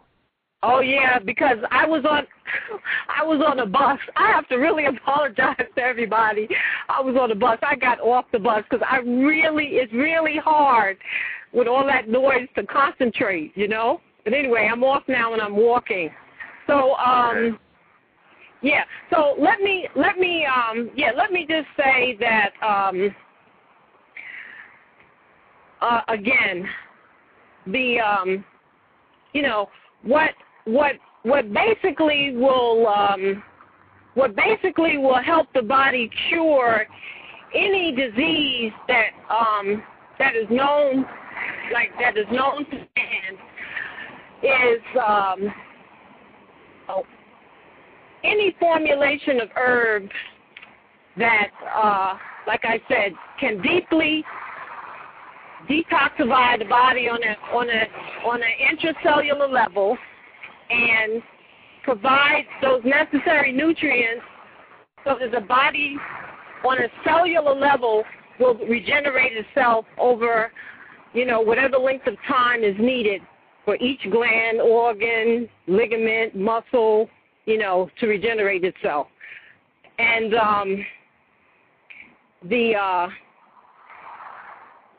you know, I have an herbal protocol that does that. So when a person is diabetic, there's a formulation that I give to the person that contains the mineral that's responsible for helping or assisting the pancreas in regenerating itself, and that's the mineral chromium. And after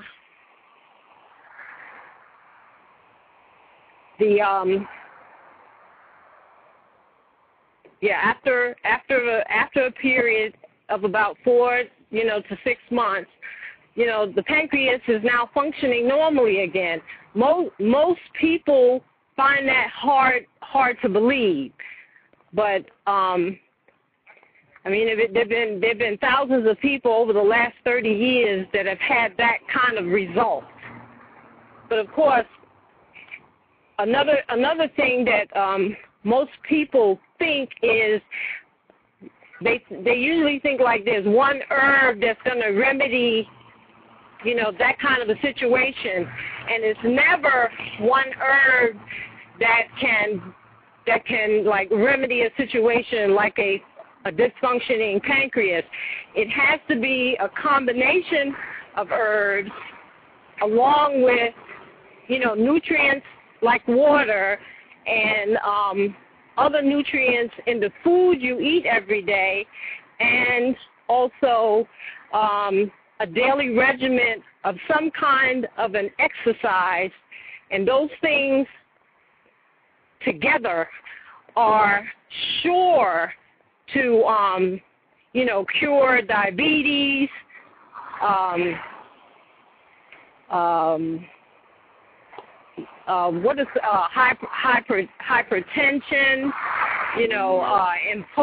impotency,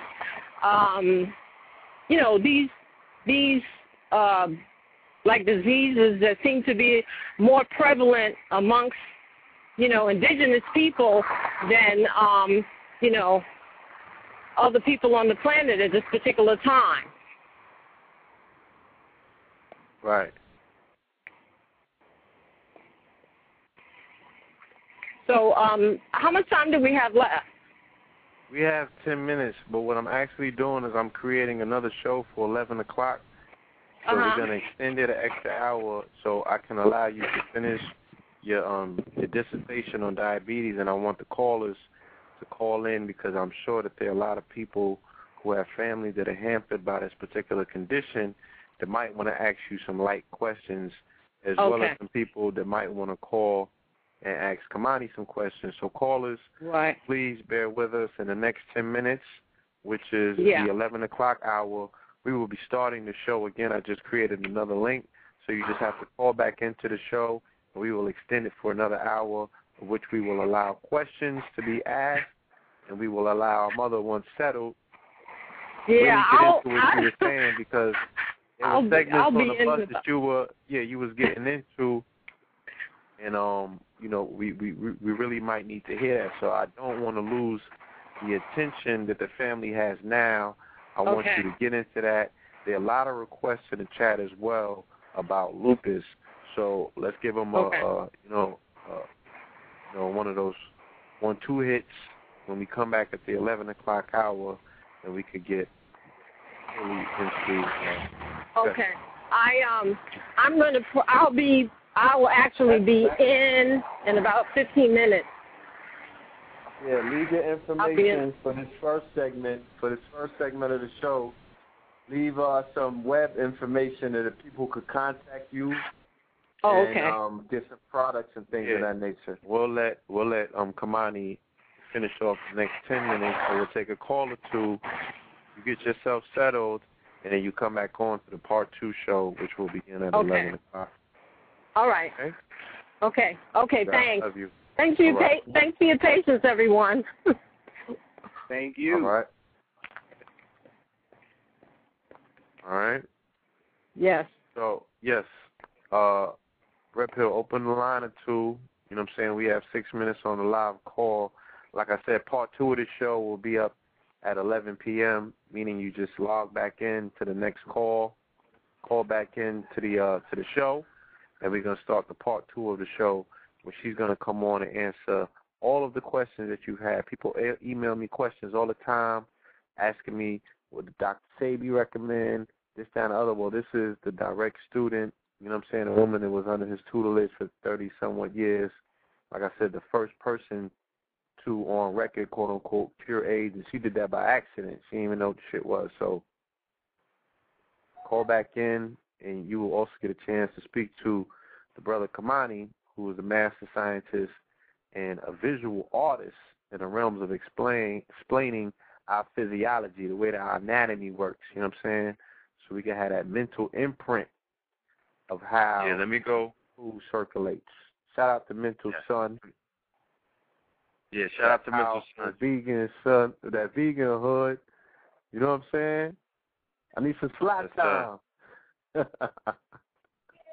me open up a line. We got the 925-550. Peace. Peace. What's happening, everybody? Peace. This is Luminous Path. I'm not at the computer right now. I'm out and about. But I had a question, and I posted it in the chat room earlier. It was about cannabis oil. Are you familiar with that? Yes. Yes. Cannabis oil is... you got saturated fats and you got unsaturated fats. And what tracks the difference between the two is one promotes what you hear of HDL and LDL. HDL is high-density lipoproteins, and LDL is low-density lipoproteins. And what these are forms of cholesterol. Okay. What you want is high-density lipoproteins, and that's what the cannabis oil promotes, you know, when they talk about linoleic acid and the omega-3 fatty acids and all that is just promoting unsaturated fats and you to create high-density lipoprotein. The difference between the two is when you say, like, low-density lipoprotein and you think of maybe, like oil in your mind, like sludge, if it's low-density, it really doesn't have much of a form. You know, it's more like sludge and like gunk. And because it doesn't have a finalized geometrical shape to it, when it flows through your cardiovascular system, it'll fall through the cracks in between your cells and start to create a plaque and a buildup until you change the actual flow of your blood and pressure builds up. And you'll end up, I don't know, having an aneurysm or stroke or something because you rupture that particular wall because of the buildup. When you have high-density lipoproteins, go ahead. Well, I was going to say is that's great. That's actually not where I was going to go with the question. I hate to be like that. What I was going to say is the cannabis oil that I'm referring to is the oil that's made from the bud of the cannabis, not the actual seed. And there's a guy on the internet by the name of Rick Simpson who's using this oil to completely cure all forms of terminal cancer, diabetes, hemorrhoids, all kinds of stuff. He's like, it's like a cure-all for everything. In fact, he even gave the example. He had a skin cancer, and he went into the doctor. He had two of them. He had one removed by the doctor, and it came back, and it was a big mess. The other one, he took the cannabis oil and put it on a bandage, left it on the tumor for 2 weeks, peeled the bandage off, and it peeled off like a scab, completely healed, no side effects. And he approached his doctor with this information. The doctor basically ran away. He was like, get out of here. I can't talk about cannabis, blah, blah, blah, blah, blah. And meanwhile, he's cured, supposedly. I don't know. I haven't tried this. But supposedly he's cured all kinds of people from all these different terminal forms of cancer. The government came after him, tried to shut him down, trafficking narcotics. But they couldn't bust him because he was giving the weed away. He was not selling it. So he was not trafficking narcotics. Entire case was beaten, and that's actually on the Canadian law books. If you look it up, I looked it up and it's all there. So what's his name again, bro? That I was referring to. Had you guys heard about that? Used it in diabetes remediation or anything like that? No. This is the first. The actual bud of the cannabis. I know it serves many functions, but I haven't heard of those particular test trials. No. But what did you say the name of the brother was that did the test? Well, first of all, it's not a brother. It's this old Caucasian dude in Canada. His name is Rick Simpson. Rick, like Rick Ross Simpson, like Simpson. Right. Rick Simpson. And if you just look him up earlier in the chat room, I posted a link to my YouTube favorite. Somebody's brother. Come on now. I said he's somebody's brother. Yeah. Yeah, well, somebody, but he ain't my brother, though. That's the real. We're about to shut down. The show's about to cut off. Brother, if you could call in for the next show, I definitely appreciate it. And okay. We're gonna wrap up this segment. So. Okay. Yeah. We're gonna continue next call. Everyone that's on the line, you just have to call back in, and we will be continuing part 2. You know what I'm saying? And see you there. Peace, family. No doubt. Peace. Peace. Peace.